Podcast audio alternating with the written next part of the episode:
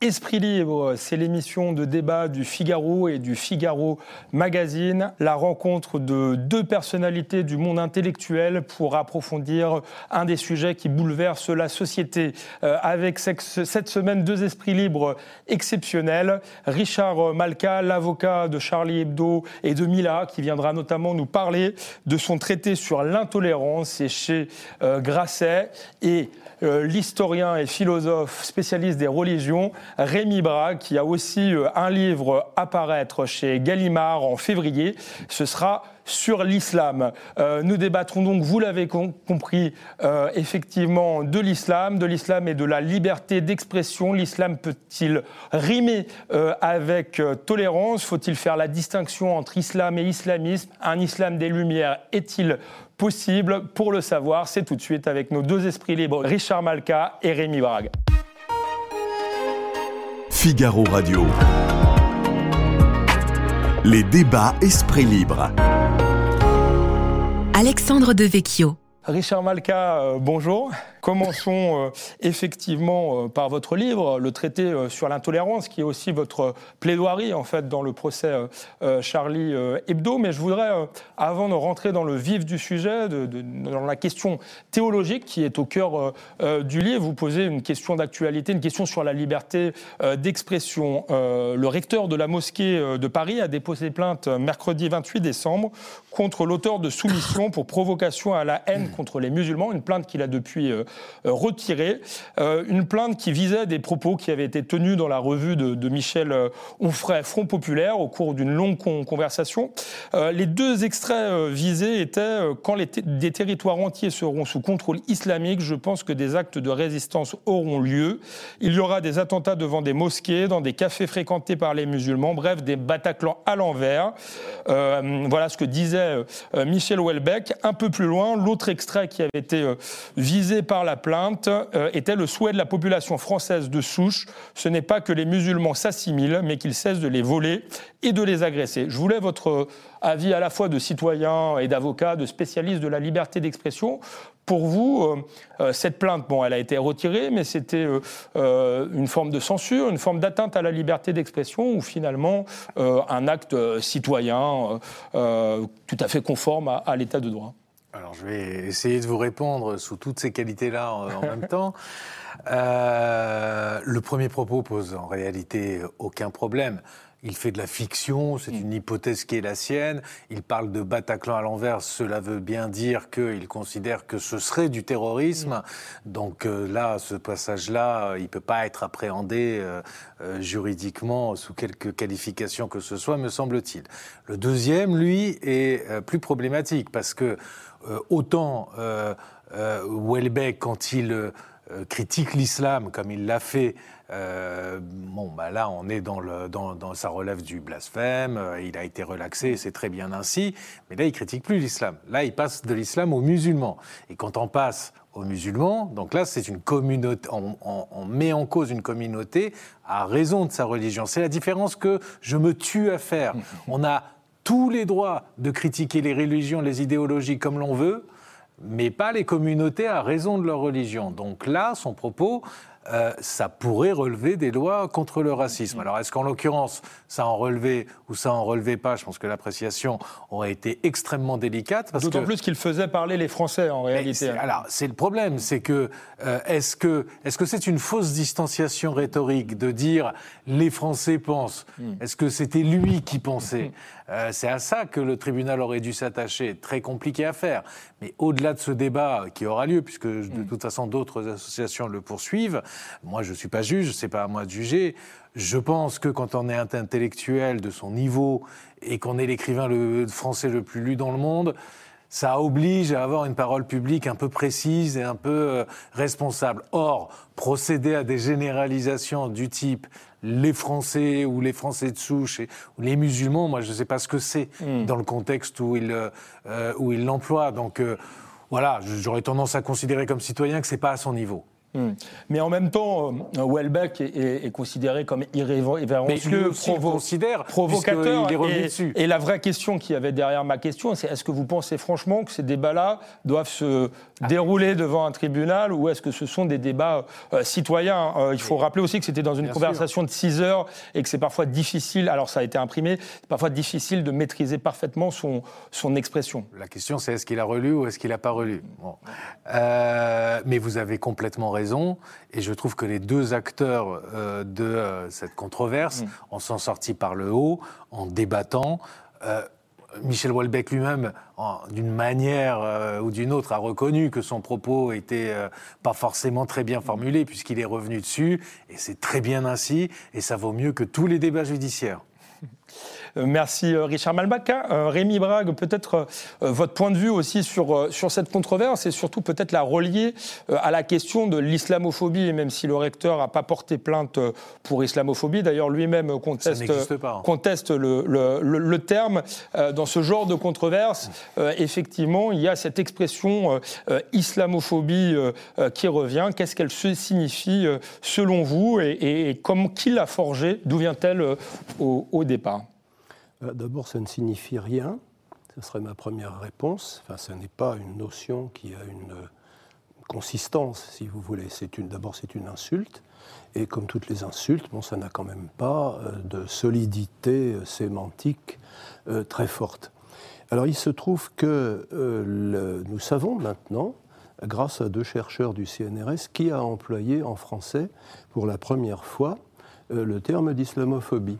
Euh, c'était un administrateur colonial français euh, qui s'appelait Kellien, euh, André Kellien, si je me souviens bien, et qui a écrit en 1913 un livre dans lequel il montre que la colonisation française n'a pas à avoir peur de l'islam parce que les musulmans acceptent finalement assez bien la présence française, la présence donc du colonisateur.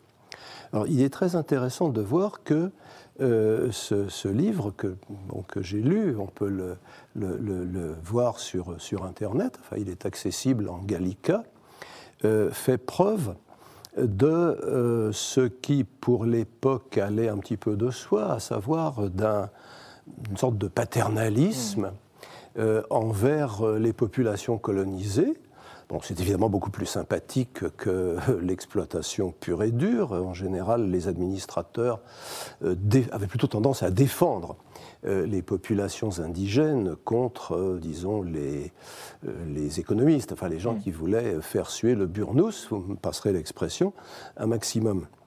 Alors ce qui est assez amusant, c'est qu'il y a une comparaison entre l'islam et le christianisme, et il dit le christianisme c'est trop compliqué euh, pour les Africains. Et ce qui fait que cette sympathie qu'il éprouvait euh, pour les indigènes, qu'il pensait accessible, enfin perméable à la colonisation française, évidemment, il parle, il défend son, mm. son propre beefsteak, si je puis dire, en tant qu'administrateur colonial, eh bien, le christianisme, c'est trop dur, c'est mm. trop difficile, puisque le nègre, je cite, hein, mm. le nègre est fondamentalement un continent. Mm. Donc, euh, il n'y a pas de continent africain, contrairement à ce que mm. pensent les, les, géographes. Et donc, euh, finalement, l'islam, c'est déjà assez bon pour ces gens-là. C'est ça que je comprends derrière. Mm. Hein. Une forme de condescendance euh, coloniale. Une forme de, condescendance coloniale. son anti, son, son anti-islamophobie, son islamophilie, était un pavé de l'ours de toute première dimension. Alors pourquoi c'est intéressant de rappeler ça? Eh bien parce que on a parfois l'impression que dans certains cercles intellectuels euh, germano-pratins et autres, euh, on a une attitude qui ressemble un peu à ça, hein. à savoir nous autres, euh, nous sommes libérés sexuellement, nous sommes capables de critiquer toutes sortes de choses, enfin nous sommes des gens très intelligents. En revanche, bon, les musulmans, euh, il faut les laisser mariner dans leur jus parce que c'est leur culture. Hein, c'est leur culture. Hein. Ils ne sont pas aussi dessalés que nous, ils ne sont pas aussi libérés que nous, ils ne sont pas aussi malins que nous. En fait, c'est ça que ça veut dire. Oui. Ce que vous nous expliquez, c'est que finalement, les, bien-pensants, sous couvert de bonne conscience, ont des réflexes néocoloniaux, quelque Mais part. Exactement. Exactement, c'est ça, néocolonial, euh, avec, euh, eh bien, comme je disais, cette espèce de, paternalisme condescendant, bon, qui vaut mieux que des massacres, mais enfin qui n'est quand même ni intelligent ni juste. Euh, Richard Malka, sur le, terme islamophobie, effectivement, Rémi Brague nous a rappelé brillamment son origine, nous a dit que c'était une, forme d'insulte. c'est aussi devenu une, arme de censure, notamment dans les tribunaux. Alors, l'idée euh, de Rémi Brague, euh, j'y adhère totalement. En 2007, je plaidais déjà euh, pour Charlie Hebdo le fait qu'en fait, les racistes, c'était ceux qui nous accusaient d'islamophobie. Parce que nous, à Charlie Hebdo, pour le coup, on traitait toutes les religions de la même manière. eux considéraient qu'effectivement, comme vous le disiez, les musulmans, ils n'étaient pas capables d'avoir du recul par rapport à leur religion, ils n'avaient pas d'humour, ils n'avaient pas euh, le sens de l'ironie, de la caricature, et que donc il fallait les traiter à part, qu'il fallait euh, une loi en gros à part, mm. disant, bon, bah, la liberté d'expression, c'est bien pour les chrétiens, pour les juifs, mais pas pour les musulmans. C'est ça, en fait, d'être raciste.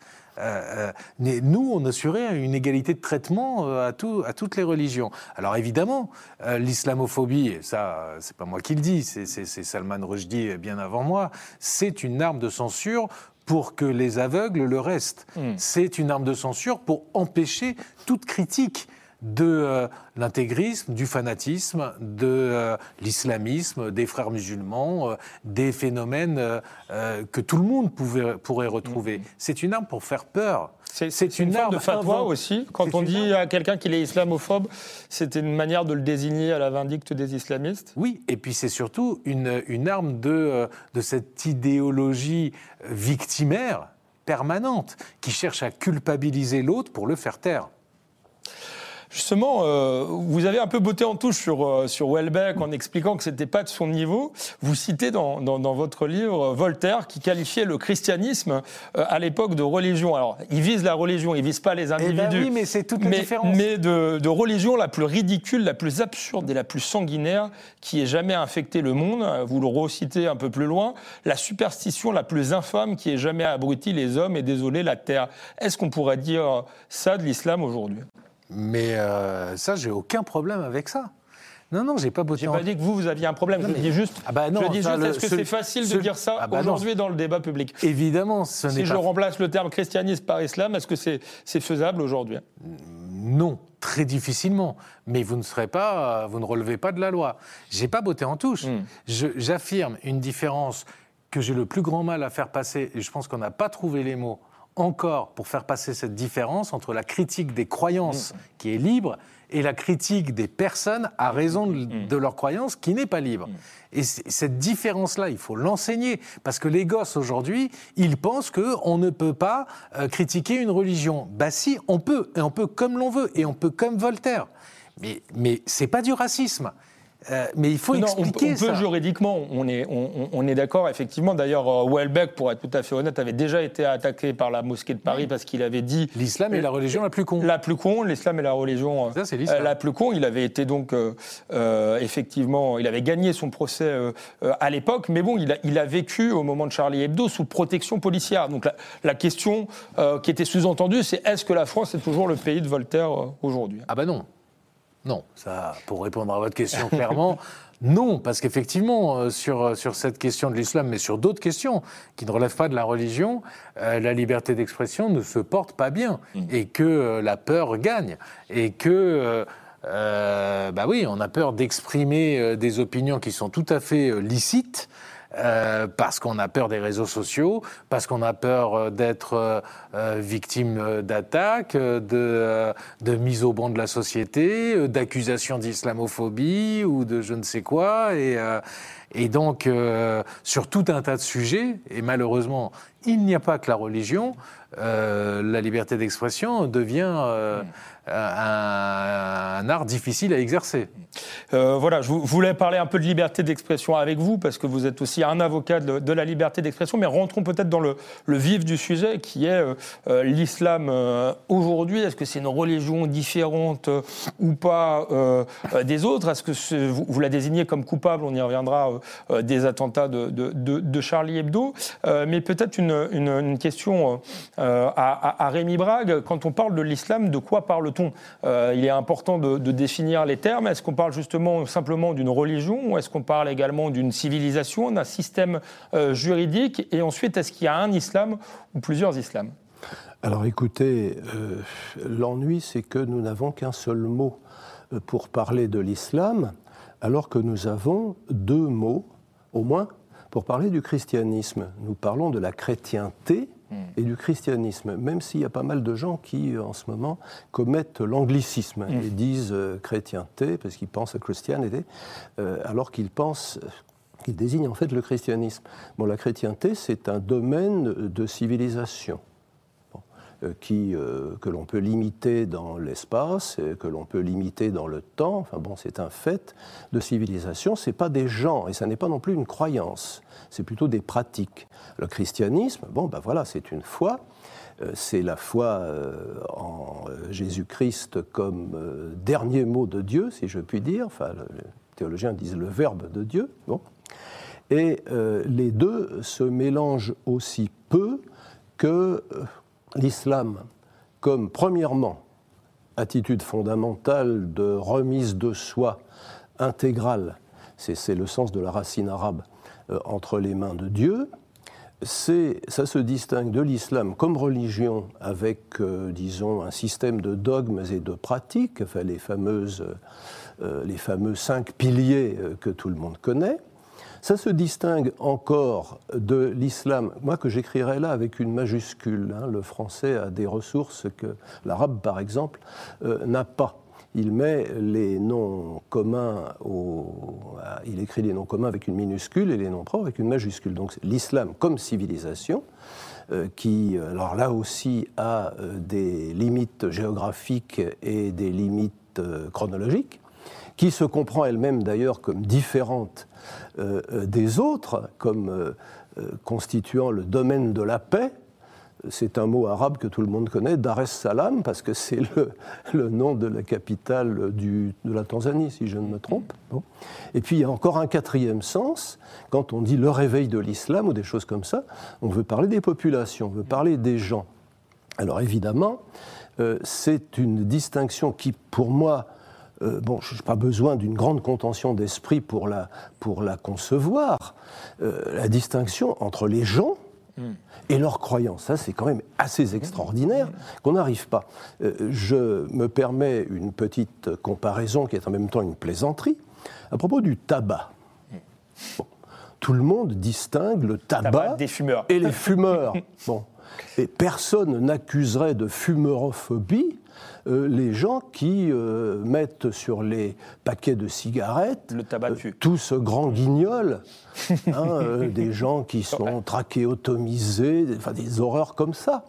Et je dirais même, où sont les vrais amis des fumeurs? C'est certainement pas les gens qui leur disent mais non, il n'y a pas de problème, vous n'aurez jamais de cancer du poumon ou de la vessie, non, non, non, tout ça c'est de la blague. Ce sont d'ailleurs la plupart du temps des gens qui vendent des cigarettes. Mm. C'est un pur hasard, évidemment, c'est comme ça.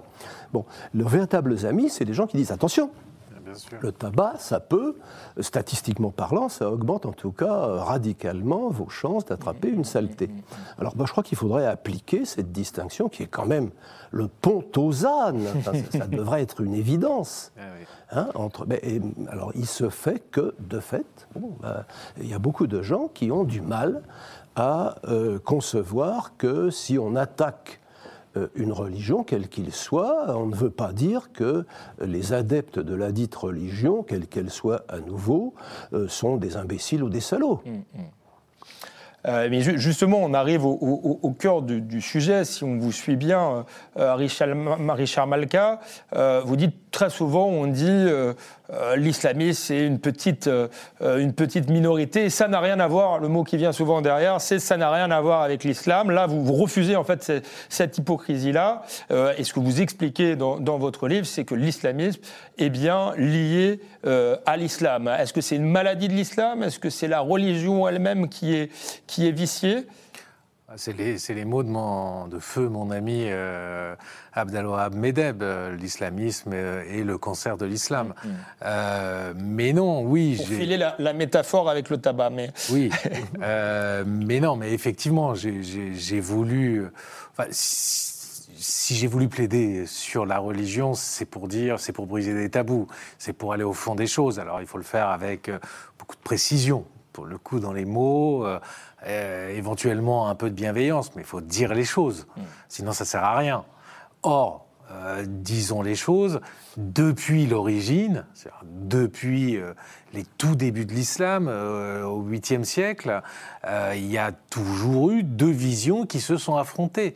Et il faut regarder ça en face. Il y a une vision qui est une vision libérale, euh, euh, plaçant la, liberté de l'homme en son centre, la raison. C'est l'islam des premiers siècles, de, du savoir, de la connaissance, pendant que l'Occident était, lui, dans l'obscurantisme. C'est l'islam des grands médecins, des grands chimistes, des philosophes, de, de tout ce qu'on connaît. Ça a duré des siècles, quand même. Il y avait déjà des, euh, des courants contraires.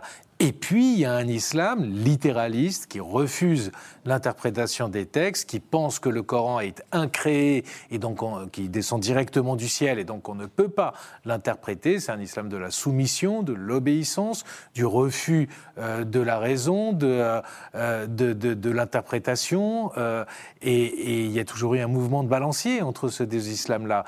Mais c'est pas marginal. le wahhabisme euh, c'est pas marginal. Ça l'était au XIXe siècle. On considérait que c'était une secte. Il hmm. faut savoir que les Wahhabs ont euh, profané euh, les tombes des compagnons de Mahomet, et y compris de son épouse, Khadija. C'était considéré comme une véritable secte de fanatiques. sans aller, sans aller jusqu'au mot de Kamel Daoud, l'Arabie Saoudite, c'est Daesh qui a réussi. Hmm, hmm, mais il y a toujours eu, euh, et, c'est cet islam-là aussi qui finance euh, partout dans le monde euh, certains islams. Alors les islams, il y en a, il y en a des centaines. le soufisme mériterait un traitement à part. Enfin, ça n'a rien à voir avec le reste. Il y a le chiisme, il y a le sunnisme, il y en a beaucoup. Mais il y a quand même une, un courant, une vision de l'islam qui est une vision rigoriste, littéraliste, fermée, depuis l'origine. Et mon inquiétude, puisqu'on est en train de parler des temps présents, c'est que ce courant-là devienne euh, l'orthodoxie, hmm. le modèle. Oui, c'est le courant qui est dominant aujourd'hui, vous diriez? Pas forcément en nombre, mais c'est le courant qu'on entend le plus. C'est le courant le plus revendicatif, le plus militant, le plus financé, euh, et euh, c'est le courant qui fait pression. Et les autres, l'autre courant, je comprends, il n'a pas forcément envie de s'exprimer, puisque c'est pas si important hmm. pour lui la religion, ou en tout cas ça se vit tranquillement. Pourquoi aller euh, s'exprimer? Donc on l'entend pas. Et donc il y a un déséquilibre, et il y a une pression qui s'exerce. Et il y a l'idée de dire, bah, le bon islam, c'est celui-là. Donc si tu fais pas le ramadan, t'es pas un bon musulman. Parce que pour cet islam-là, on n'est jamais un assez bon musulman. Et c'est compliqué du coup pour les, et il faut le reconnaître, pour les musulmans français, aujourd'hui, et pour les musulmans en Occident. Parce que pour reprendre une expression euh, une image de John Tolan, qui est un, historien, ils sont pris un peu entre le marteau de l'islamisme, pour lesquels ils ne seront jamais d'assez bons musulmans, et puis euh, l'enclume des identitaires, pour lesquels ils ne seront jamais euh, d'assez bons européens. Euh, vous avez euh, euh, l'extrême gauche qui penche vers le marteau, l'extrême droite vers l'enclume, et, la gauche qui dit rien parce qu'elle dit plus rien, et la droite non plus. Donc voilà, je pense qu'il y a une troisième voie à, inventer, et, mais ça passe par la liberté d'expression. Et c'est pour ça que j'ai voulu écrire ce livre-là. Il faut dire qu'il y a une autre vision, et il faut la faire vivre, cette autre vision. Euh, Rémi Brague, est-ce que vous êtes d'accord? Est-ce qu'il y a deux visions de l'islam ou même, ou même plus? Quel est le rapport de force à l'intérieur de, l'islam s'il y a bien deux visions entre ces, deux visions-là? Je, dois avouer un certain agacement chaque fois que l'on me dit il n'y a pas un quelque chose, il y a des quelque chose. C'est toujours une manière de botter en touche. Ah. Euh, et On a trouvé un désaccord entre vous. Oui, et, de, et, de, se permettre un choix euh, là où les choses sont infiniment plus compliquées. Euh, vous avez parlé, Richard, des philosophes. C'est quand même Averroès qui a écrit Il faut tuer les hérétiques, hmm. et pas dans une œuvre juridique que son boulot, c'était un intellectuel organique, enfin, il était grand cadi de Cordoue. Donc ça, il devait le dire d'une certaine façon euh, ex presque ex cathedra, si je puis dire. C'était son boulot. Bon, mais il dit ça dans une œuvre philosophique, enfin dans son œuvre de défense de la philosophie. Pour ceux que ça intéresse, c'est très facile à retenir. C'est le paragraphe 17 du chapitre 17. 1717, c'est la date de la prise de Belgrade par le prince Eugène, donc tout le monde connaît ça. Bien. Euh, d'autre part, les soufis, euh, auxquels on attribue euh, bon, toutes sortes de, choses gentillettes, je viens de lire, pour préparer le, livre dont vous avez eu la gentillesse de parler, une œuvre d'un musulman du Moyen Âge qui est en fait une sorte de biographie, agiographie de Saladin. Saladin qui a une image très positive euh, en Occident, euh, chez Dante, chez Lessing, chez Juan Manuel, même chez, chez Newman, j'ai trouvé ça récemment. Bon, eh bien, euh, après une victoire sur les croisés, il organise un concours de décapitation. Et dans ce concours de, décapitation, sur la personne de moines euh, templiers et, hospitaliers, euh, il y a des soufis qui, demandent à participer. Enfin, moi aussi, moi aussi, je veux participer. Bon, ils se montrent pas très habiles. Hein. Il leur faut plusieurs coups pour décapiter les sujets. Ce sont des soufis, sont présentés comme tels. Alors, si vous voulez, les choses sont terriblement compliquées. Hein. À l'intérieur, parfois, de la même personne, il y a, vous trouvez euh, Ibn Arabi que vous citez également, euh, écrit peu importe que l'on aille en pèlerinage à la Mecque, peu importe que l'on aille à un temple bouddhiste ou à une église chrétienne, etc. Bon, mais lorsque il est consulté en tant que juriste, euh, il insiste pour que l'on donne une application très stricte. Hmm. Euh, des euh, règles mm. qui ont pour but de maintenir, explicitement, c'est tout à fait euh, avoué, de maintenir les communautés non musulmanes vivant dans l'Empire musulman dans une situation d'humiliation. Le mot humiliation y est. Alors moi je dirais, est-ce que il y a un islamisme? Bah, la différence est assez difficile à, mm. tracer. Hein. Je, dirais, pour faire simple, que c'est plutôt une différence de degré euh, qu'une différence de nature. Mm. Hein. Je dirais, si vous voulez, l'islamisme, c'est l'islam impatient. Mm. Euh, c'est l'islam expéditif. Euh, et l'islam, ben, c'est l'islamisme patient, c'est l'islamisme qui sait qu'il peut compter avec le temps. Mais je me demande si l'intention euh, le but dernier ne serait pas tout simplement euh, le même hmm.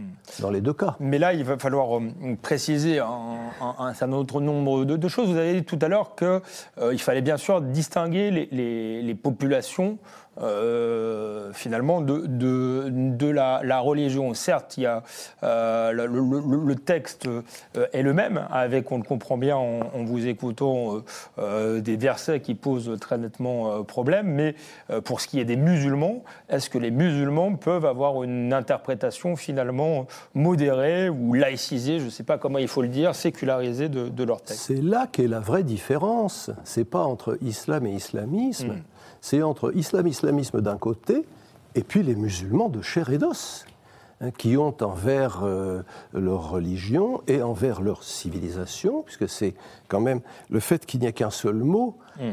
euh, ça dit quelque chose aussi. Hmm. Hein, ça dit que la distinction n'est pas aussi facile euh, à opérer que dans d'autres cas. Hein eh bien, les musulmans concrets, les musulmans de chair et d'os, ont envers tout ce qui peut s'appeler islam une attitude qui peut varier de l'adhésion inconditionnelle, sans réserve, jusqu'à euh, bah, disons, euh, euh, un coup de chapeau, si je puis dire, donné de temps en temps, un sentiment d'appartenance assez vague. Alors là, vous trouvez un petit peu de tout. J'aimerais que vous revenir sur un point que vous avez soulevé et qui explique peut-être beaucoup de choses, et peut-être aussi le fait qu'il y ait aujourd'hui une forme d'islam conquérant, c'est que euh, quand, quand, je vous écoute, euh, contrairement à d'autres religions, et là vous pouvez peut-être faire la, distinction, euh, l'islam est à la fois une religion, une civilisation, un système juridique, elle ne fait pas la distinction entre le temporel, euh, euh, l'ordre politique euh, et l'ordre spirituel Est-ce que c'est quelque chose de différent par rapport aux autres religions ou est-ce que finalement, tout simplement, le, christianisme s'est aussi sécularisé avec le, temps? C'est ce que l'on entend dire assez souvent. je crois que ça ne va pas jusqu'au fond du problème. Hein. le, pont aux enfin, la, comment dire, la formule, comment dire, reçue c'est l'islam ne distingue pas le religieux et le politique. Bon, ça, et alors en plus, on vous sert euh, comme contraste, euh, rendez à César, etc. Mmh. En fait, euh, ce qui n'est pas distingué, c'est l'ensemble des normes, tout ce qui est normatif, tout ce qui règle la vie humaine. Alors la politique, bon, bah, c'est un aspect de des réponses que l'on peut donner euh, au problème de savoir comment vivre ensemble dans la cité. Mais il y a d'autres problèmes euh, euh, qui impliquent des normes. Que faut-il que je fasse moi? C'est ce qu'on appelle la morale, hein, mmh. la morale individuelle. Mmh. Qu'est-ce qu'il faut que je fasse, moi qui suis en face de la porte de la loi, qui est pour moi seule, hein, comme dans l'histoire de Kafka?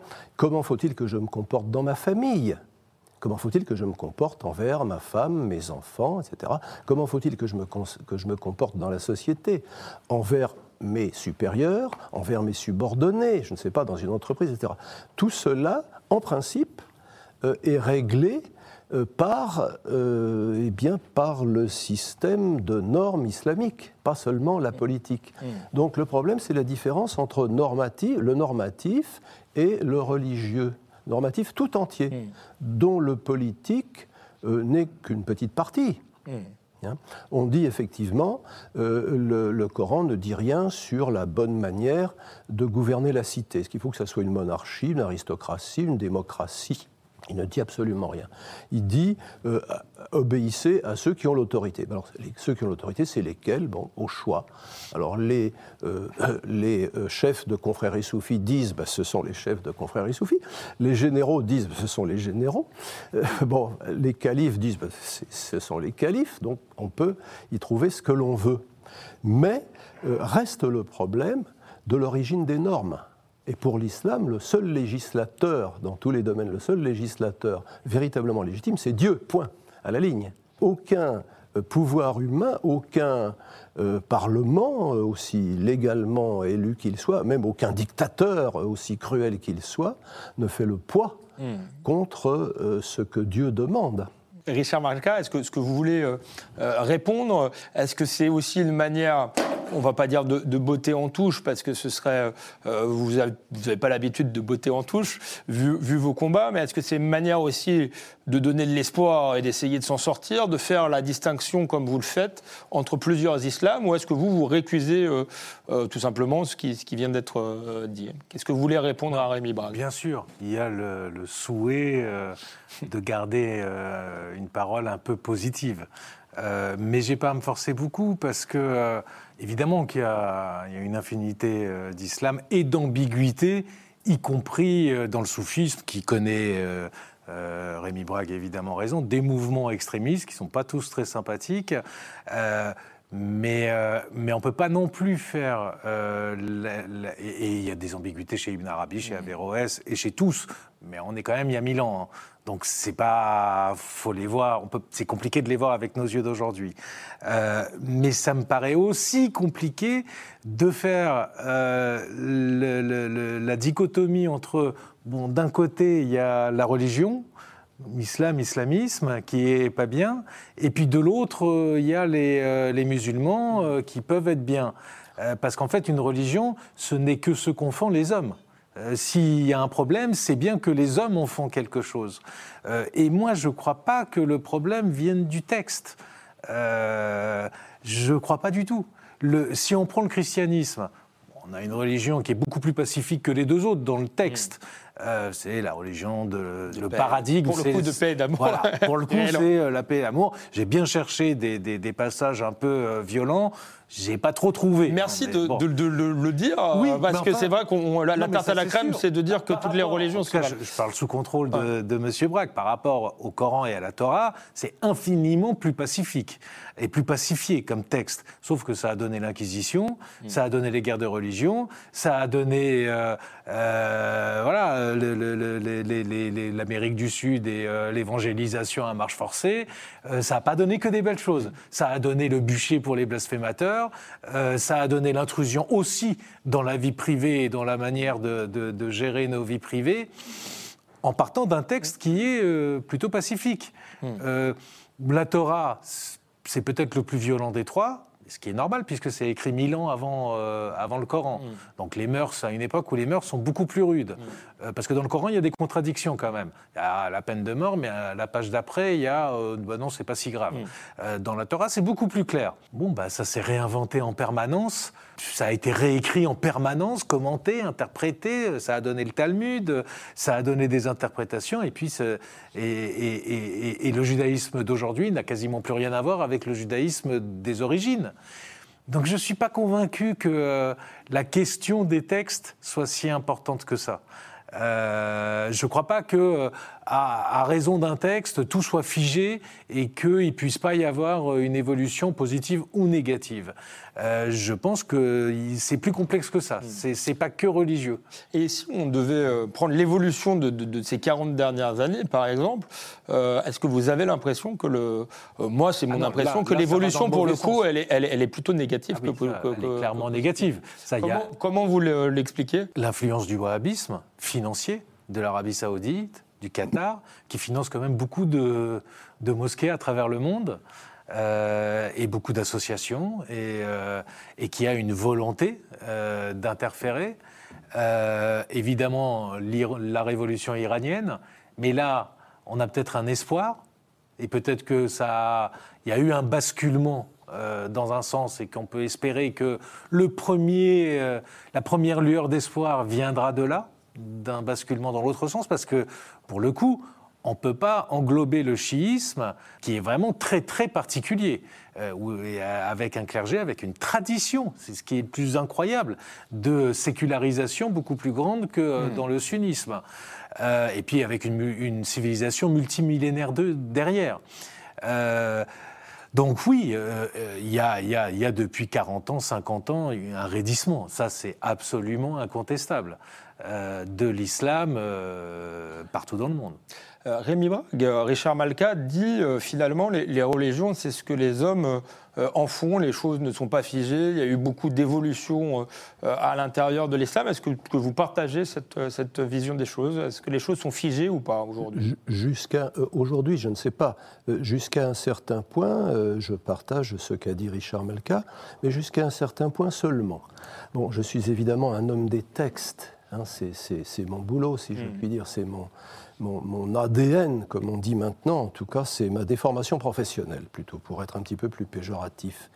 Bon, euh, vous pouvez toujours dire que euh, M. Torquemada a trahi l'Évangile. Je n'en sais rien. hein. Bon, il n'en avait certainement pas conscience. Il avait au contraire euh, les meilleures intentions du monde, comme enfin, celles dont le, le chemin de l'enfer est pavé, n'est-ce pas? Bon, euh, il est beaucoup plus difficile de dire que, par exemple, les gens de Daesh trahissent le, le... trahissent le Coran.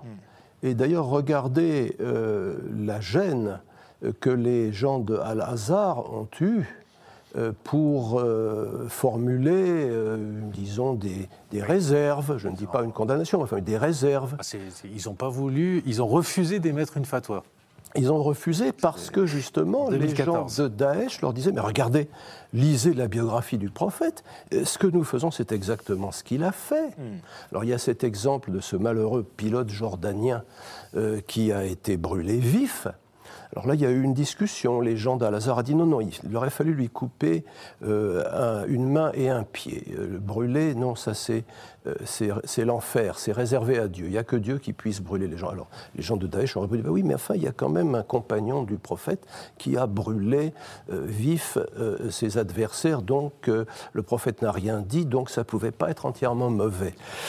C'est plus difficile de déduire les croisades euh, de, de l'Évangile. Euh, D'ailleurs, à ce propos, euh, il est intéressant de remarquer que les croisades, quel que soit le jugement des historiens, hein, le, ju- le jugement des journalistes, excusez-moi, et des gens qui n'ont pas regardé les textes, est en général beaucoup plus sévère que le jugement des historiens, bon, qui eux regardent les archives. Bien, mais laissons cela.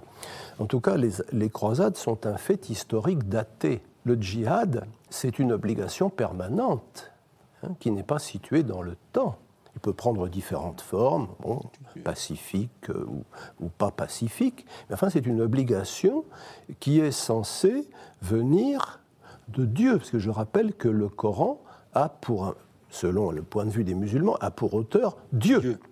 N'est Hein pas, pas Euh, un, un- un musulman vous dira facilement Dieu a dit telle chose et bon suit euh, un verset euh, euh, choisi euh, du Coran. Alors ça rend les choses un petit peu plus difficiles. Je crois que Richard Valka voulait euh, bouillait d'envie de, de vous répondre. Non, alors là, effectivement, euh, c'est la discorde initiale que j'évoque dans ce livre, et ça, c'est tout le problème. Si on considère que le Coran, c'est la parole de Dieu, et, et là, on remonte au 8e siècle, Ouais. alors vraiment, il y a un problème, parce que la parole de Dieu, on ne l'interprète pas, Ah, on ne la on critique pas, on ne la commande Mm. pas, et donc tout est figé. Et, mais, donc c'est ce, que considéraient les handbalites qui ont donné plus tard les wahhabites et les salafistes. Euh, mais il y avait une autre école qui était la première école de l'islam, les fameux mutazilites, qui précisément refusaient le caractère incréé et considéraient que le Coran était passé par la médiation d'un homme, donc que c'était les paroles d'un homme et que donc on pouvait les interpréter. C'est cette discorde-là, on n'en est jamais sorti, qu'Abdelawab Bedab a repris, que bien d'autres euh, euh, et, et encore aujourd'hui, des, des philosophes comme Sorouche en Iran, euh, euh, Abu Zahed en, en Égypte, reviennent sur ce caractère incréé. Mais au-delà de ça, euh, euh, oui, je voulais réagir euh, à, à ce que vous disiez. Alors, je ne sais plus, du- j'ai oublié entre-temps. Ah. Euh, euh, de, de quoi Sur le djihad, peut-être, je vous ai vu, Oui, sur- je vous ai vu faire de grands oui, yeux non, quand non, il a oui, bien sûr, que le- voilà, le, djihad voilà. était d'une Non, non, prescription là- permanente. Là, là, j'ai- j'ai j'ai, euh, un désaccord parce que dans le Coran, il y a tout et son contraire. D'ailleurs, le Coran admet lui-même ces contradictions. Dans le Coran, il y a le verset de l'épée, mais il y a aussi il n'y a nulle contrainte en religion. Co- comment vous, vous conciliez les deux? En fait, c'est impossible. À une page, on vous dit il n'y a pas de contrainte en religion, et on vous dit même dans un autre verset euh, si Dieu avait voulu que tout le monde croie, tout le monde aurait cru. Qui es-tu, toi, pour contraindre les gens à croire? Ça aussi, c'est la parole de Dieu. C'est dans le Coran, je le cite de mémoire, mais enfin, je ne dois pas me tromper beaucoup. Mais donc, vous avez deux Corans. Il y a un Coran pacifique, celui de la Mecque, et puis un Coran. euh, et qu'est-ce qu'on fait? Mais c'est les hommes qui ont fait ça. Comment on fait pour résoudre ces contradictions-là? Euh, Et les musulmans, ils peuvent se référer à une partie comme à une autre. 150 ans plus tard, on est chez les Abbassides, donc dans la construction d'un empire, et là, on se dit, bah, comment on fait pour résoudre tout ça?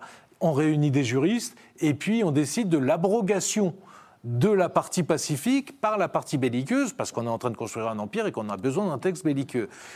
Je fais euh, euh, un, gros bond dans le, dans le futur. Euh, Mohamed Taha, au XXe siècle, soudanais, homme politique, théologien, considère, lui, que c'est la deuxième partie du Coran dont on ne devrait pas tenir compte, celle de Médine, celle qui est agressive, parce que ça, c'est un Coran de gouvernement pour un temps donné euh, à Médine au 7e siècle, et que la partie universelle du Coran, c'est la première qui est pacifique. Pourquoi on choisit l'un? Pourquoi on choisit l'autre? C'est les hommes. Hmm. Alors, Rémi Brague, où, vous étiez euh, pas forcément d'accord sur le fait de dire il y a un islam ou plusieurs islams, là, Richard Malkan vous dit carrément il y a, plusieurs Corans. Donc, euh, qu'est-ce que vous en pensez? D'une part, hommage à, à Taha qui a fini pendu. Et puis, euh, vous avez dit, il y a des contradictions dans le Coran. Le Coran le dit lui-même, euh, Sourate 4, verset 84. S'il y avait des le texte dit, s'il y avait des contradictions dans le Coran, cela prouverait qu'il ne vient pas de Dieu. Premier aspect. Deuxième aspect, il y a plein de contradictions dans le Coran. Comment résoudre cette contradiction, cette méta-contradiction? Eh bien justement par la théorie de l'abrogation. Euh, qui euh, donne euh, avantage au verset qui aurait été, d'après la chronologie traditionnelle, révélé, descendu, c'est le terme technique, descendu plus tard que d'autres. Hmm. Donc l'existence de ces contradictions ne pose aucun problème aux musulmans. Il suffit de dire, ben voilà, les versets postérieurs abroge les versets antérieurs. Par exemple, il y a un verset qui dit euh, c'est pas c'est pas bien de boire, hein, ne venez pas euh, euh, ivre à la prière. Un deuxième qui dit vous devriez ne pas boire, puis un troisième qui interdit carrément. Bon, donc ce qui fait force de loi, c'est le dernier. Donc les musulmans ne boivent pas d'alcool, ce qui est très bien pour leur foi. F-O-I-E et, et, sans E également. Bon, très bien. Mais ça, c'est une interprétation. En fait, ceux qui disent n'est pas interprété, interprètent. Je voudrais qu'on. On n'a plus que six minutes, donc vous avez euh, trois minutes euh, chacun. D'abord Richard Malka et ensuite Rémi Braque conclura, puisque vous avez euh, ouvert. Au cœur de votre livre, il y a l'idée qu'il y a la possibilité d'un islam des Lumières. Est-ce que c'est une utopie ou est-ce que vous y croyez les, les, partisans de l'islam des Lumières sont tout de même très marginaux aujourd'hui. C'est un espoir. Mais il faut jamais abandonner l'espoir, parce que sinon il n'y a plus que le désespoir. On est en France, c'est la plus grande communauté musulmane en Europe. Il s'est passé ici, au début du XXe siècle, une rencontre entre Al-Afghani et, euh, euh, et, Mohamed Abdou. Euh, et, de cette rencontre est né un mouvement qui voulait moderniser, réveiller l'islam. Mohamed Abdou est devenu grand moufti d'Égypte. Il y a la plus grande communauté musulmane, il y a une intégration, tout n'est pas noir, tout n'est pas obscur. Il y a euh, des musulmans qui sont gagnés aux valeurs républicaines, aux valeurs de liberté, aux valeurs de, raison, euh, aux valeurs de la France. Euh, il y a des musulmans, et il y en a des millions, pour qui cet islam rigoriste, littéraliste, c'est celui des frères musulmans ou des salafistes, c'est pas leur monde, c'est pas leur communauté. Il peut peut-être se créer ici une petite étincelle qui euh, qui, qui, réinventerait euh, cet islam-là. Et il y a les bases. Il suffit de choisir un, autre Coran. Des hommes en ont choisi un, d'autres peuvent en choisir un autre. C'est aussi dans le Coran. Il peut y avoir une autre interprétation. Il y a, il y a tout au long de ces 1400 ans, il y a des hommes qui se sont livrés à cet effort-là. Voilà, donc je veux garder l'espoir que ici, peut-être, parce que nous sommes la France avec sa tradition de laïcité et d'universalisme, il peut se passer quelque chose. Alors Rémi Brague, est-ce que vous partagez cet espoir ou est-ce que vous êtes euh, désespéré Et quel est votre point de vue aussi sur la situation de, de la France, euh, peut-être euh, aujourd'hui, où bah, c'est vrai qu'il y a des, millions de musulmans, peut-être qui partagent nos valeurs, mais on a l'impression que le courant, je ne sais pas s'il est dominant, mais le plus agressif, hein, et ça, vous, Richard Malcal l'a dit lui-même, est le courant plus proche d'un islam identitaire, voire islamiste. Plusieurs petites remarques. D'abord, dire que si on n'a pas d'espoir, il ne reste que le désespoir, ça vraiment, je, signe des deux mains. Ça, me semble une tautologie parfaitement euh, admissible. Euh, les motazilites, euh, c'était pas des enfants de cœur. Hein, ils étaient partisans de la liberté métaphysique, si l'on peut dire, pour que l'homme puisse être récompensé et condamné justement. Parce que, évidemment, si on vous envoie en enfer alors que vous avez agi sans le faire librement, ça fait désordre. Mais euh, ils n'hésitaient pas à envoyer leurs adversaires euh, devant euh, les, CCS, hein, Compagnie Califale de Sécurité. Hein. Goldziher, qui est un de mes islamologues préférés, un Hongrois 1851-1920, disait que c'était une chance pour l'islam qu'il n'y a eu que trois califes pour soutenir les Mutazilites. Bon, parce que c'était quand même déjà la pression du pouvoir politique des califes sur la population. Et c'est le bon populo euh, mené par Ibn Hanbal qui a fini par renverser euh, la tendance. Alors quant à la situation actuelle, bah, je crois qu'effectivement, il y a des quantités de musulmans euh, qui bah, regardent leur propre islam avec des yeux qui ne sont pas ceux de Chimène. Euh, et qui euh, bon, bah, se mettent à critiquer. Euh, l'ennui, c'est qu'il faudrait que les non-musulmans les soutiennent au lieu de se coucher devant bon, bah, ces gens que ni Richard Malka ni moi n'aimons beaucoup. Je crois que la balle est dans notre camp. Vous diriez, on a commencé avec Welbeck, est-ce qu'on finit avec Soumission, Rémi Brague? Écoutez, euh, ce, que ce qui m'ennuie avec Welbeck, enfin avec l'affaire Welbeck, c'est pas, je, lis Welbeck avec plaisir, je trouve que c'est un bon écrivain, on a envie de, tourner les pages, bon. Mais euh, le fait qu'il se soit dédié, crois qu'il a eu raison de le faire. Mm. Il a eu raison de le faire parce que c'est un bon, un bon écrivain. Il aurait dû connaître la différence entre l'article indéfini et l'article défini. Hein, dire plutôt des musulmans font ceci, des Français de souche pensent que cela, et pas les Français de souche, pas les musulmans. Mais euh, je crains que ça, euh, ça, reculade ne soit interprétée justement comme euh, eh bien, la porte ouverte à l'autocensure. Et ça, je crois que ça ne ferait du bien ni euh, aux sous-chiens, comme on dit maintenant, euh, ni aux musulmans, quelle que soit leur attitude par rapport à leur propre islam. Merci Rémi Brague, merci euh, Richard Malka, à bientôt.